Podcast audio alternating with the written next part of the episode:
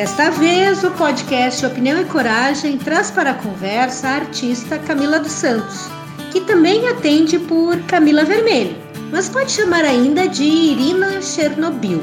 O que certamente podemos dizer sobre essa artista santamariense é que ela é formada em História pela Universidade Federal de Santa Maria e em Roteiro Cinematográfico pela Escola de Cinema Darcy Ribeiro. É mestranda em Artes Visuais também na UFSN e que ainda conduz o programa Baleiro das Artes, na rádio UniFM.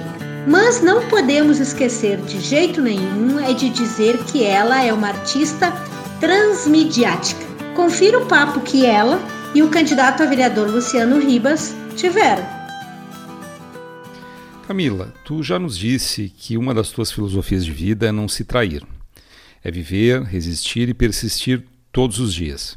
Diante dessa realidade da pandemia que atingiu o mundo e também diante desse governo que assola o Brasil e que atinge diretamente a cultura e as artes, qual tem sido o teu maior ato de resistência? Olá, Luciano. Olá, santamarienses. Agradeço muito por poder estar com vocês e, claro, por compartilhar um pouco de como tem sido os meus últimos meses, como tem sido a minha atitude de resistência diante dos dias de hoje. E já que eu comecei agradecendo a vocês pelo nosso encontro, eu gostaria de colocar em pauta, em primeiro lugar, a necessidade da escuta, do aguçamento em ouvir o outro. A escuta ela sempre esteve presente na minha vida, seja enquanto comunicadora, artista, agente social, mulher, filha, amiga, mas agora acredito que mais do que nunca a escuta ela tem sido de suma necessidade. Por que, que a escuta ela tem sido de suma necessidade? Porque a escuta, ela envolve um processo de empatia, um processo de se colocar no lugar do outro. E agora, já que vivemos uma crise não apenas a nível local, mas mundial, uma crise que acaba aumentando o peso dos problemas pré-existentes, é necessário que entendamos sim as manifestações das outras pessoas, como que as pessoas elas se comportam, como que elas reagem. Não cabe a mim julgar as pessoas, mas sim, em primeiro lugar, ouvi-las, entendê-las, mesmo que em alguns momentos possamos ter encontros mais ásperos. Então a escuta, ela tem me feito tentar entender e tentar, em certa medida, dentro do que eu posso fazer, melhorar, ajudar ou pelo menos ouvir muitas pessoas precisam, muitas pessoas querem apenas ser ouvidas. Eu acredito que este pode ser um passo gigantesco para que os problemas eles passem pelo menos a serem vistos de outras formas e quem sabe assim encontremos uh, outras soluções. E isso é um processo, é um trabalho conjunto, coletivo. É necessário que a empatia ela faça parte do nosso cotidiano ainda mais um processo dessa torrente vertiginosa de informações, de falsas informações, de discursos de ódio e de ações impelidas pelo impulso. Além da escuta, acredito que a empatia e a necessidade de sempre ter atenção a todos os sinais do entorno, a todos os sinais, desde o espaço mais íntimo até uh, os espaços de trabalho, de educação, de arte e cultura, uh, como que uh, esses espaços de sociabilidade da existência humana têm se articulado diante dos dias de hoje. E como eu, enquanto santamariense, posso me colocar à disposição e também posso aprender. O aprendizado e mais ainda a necessidade de reaprender nos dias de hoje tem me levado também a, a transformações necessárias, porque as necessidades levam às transformações. E tudo isso eu falo de uma forma, quando eu falo sobre escuta, sobre empatia, eh, sobre atenção, sobre a necessidade de aprender, eu falo isso no sentido ativo, no sentido de que a partir do momento que, eh, por conta dessa pandemia de coronavírus, nós tenhamos que nos isolar ou pelo menos repensar as nossas formas de, de ter um convívio, uma troca entre as pessoas, uh, nós também acabamos, né, em certa medida, uh, revendo a nossa vida segundo uma nova necessidade, que não é tão nova. Em outros momentos da história do mundo já aconteceram pandemias, mas a história ela está em constante movimento. Então acredito que é um momento difícil em Santa Maria, no Brasil e no mundo, mas nós precisamos ter coragem, a gente precisa também ter serenidade, coragem e serenidade para reaprendermos e para diante da escassez, diante de uma conjuntura que nos tirou de uma zona anterior uh, de, de vida, de convívio, que a gente passe a valorizar o essencial. O que, que é essencial para cada um? E o que é essencial para uma sociedade como um todo. O que, que se faz essencial em Santa Maria, uh, em termos de educação, de saúde, em termos de políticas artísticas e culturais. Então precisamos tomar este momento não como um momento de suspensão da nossa vida uh, ou um momento em que se espera que tudo volte ao que era como era antes precisamos pensar nas coisas como elas são e como elas vão ser no futuro.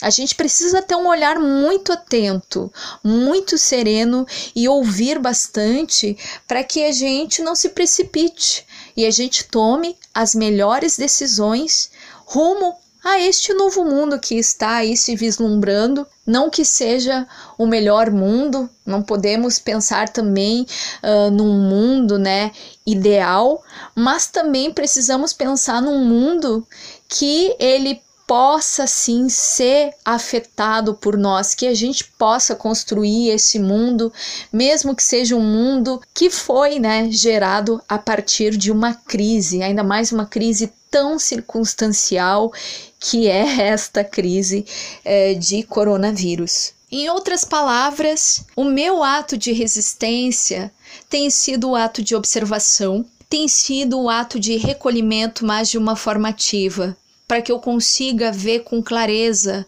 o mundo no qual eu estou inserida, que eu não idealize esse mundo, que eu possa compreender a diversidade de olhares, a diversidade de inserções e também de forças que agem sobre este mundo, sobre o nosso sistema social, econômico, cultural, político, filosófico, e que a partir deste olhar eu consiga estar limpa.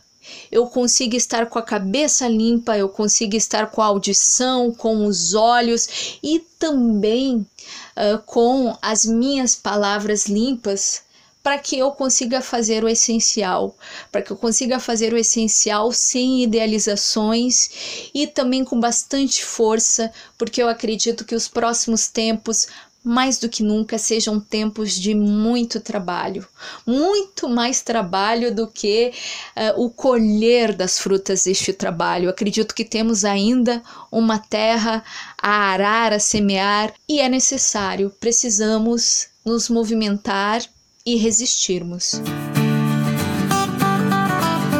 Vote Luciano Ribas, vote 13605. Pelo teu olhar, Dias conselheira do segmento do audiovisual no Conselho Municipal de Política Cultural aqui de Santa Maria, como a gente poderia efetivamente ampliar as discussões em torno das ações integradas que coloquem a economia criativa no centro de uma estratégia de desenvolvimento sustentável para Santa Maria. O ser humano é essencialmente cultural. Embora alguns políticos, algumas pessoas, alguns empresários, alguns sujeitos neguem a necessidade do acesso à cultura, à arte e à educação e considerem que são pautas menos importantes, não há como negar a inerência da cultura no ser humano. Pois se existe a comunicação, se existem as línguas, os idiomas e os dialetos, é porque o ser humano é cultural. Tanto que a arte é tão essencial que, desde os primórdios uh, da história, dos homens, uh, em que havia a prática uh, mais exclusiva da, da caça, da coleta, da pesca, em que não havia uma indústria como conhecemos hoje, já existiam representações do cotidiano uh, dessas pessoas, dessas comunidades. Então, partindo desse pressuposto, a, a arte e a cultura Peço desculpas para quem não acredita nisso, mas a história da humanidade está aí para comprovar que, eh, diante mesmo das situações mais ásperas, essas manifestações elas estarão aí pulsantes entre nós. Claro que é importante que haja um acesso a equipamentos culturais e a políticas culturais de uma forma mais horizontal para Santa Maria como um todo, pois existem pessoas que não têm acesso a um espetáculo teatral, ah, seja dentro de um edifício teatral, seja na rua, não têm acesso a espetáculos de dança, não têm acesso a até mesmo artesanato, seja por uma questão de condição econômica, social, seja também por uma questão de centralização. Então é necessário que se dê atenção e que também se valorizem as iniciativas que acontecem nas periferias, nos bairros periféricos de Santa Maria. Existem iniciativas autogestionadas. Então essas iniciativas elas têm que ser valorizadas, elas necessitam ser valorizadas e o acesso a, a editais, a subsídios uh, para que as atividades artísticas e culturais aconteçam como um todo entre todos em Santa Maria é de extrema necessidade, porque a arte e a cultura também movimentam economia. No Brasil, por exemplo, o audiovisual é um dos maiores mercados do país. Ou seja, arte e cultura também movem a economia. Podemos pegar como exemplo os municípios do Brasil em que há um subsídio, em que há um fomento das autoridades, de empresários, atividades artísticas e culturais, nesses lugares e também em conjunto ações conjuntas com a educação, porque a educação ela também tem uma relação direta com a arte, com a cultura. Nesses municípios, os índices de criminalidade, os índices de diferença social são índices que são menos gritantes do que em espaços em que as pessoas não têm acesso à arte e à cultura. E isso não é um discurso ideal, isso é uma realidade. A arte e a cultura movimentam uma economia muito grande no país. E retomando o que eu disse anteriormente, precisamos estar com a visão desobstruída, com a audição desimpedida.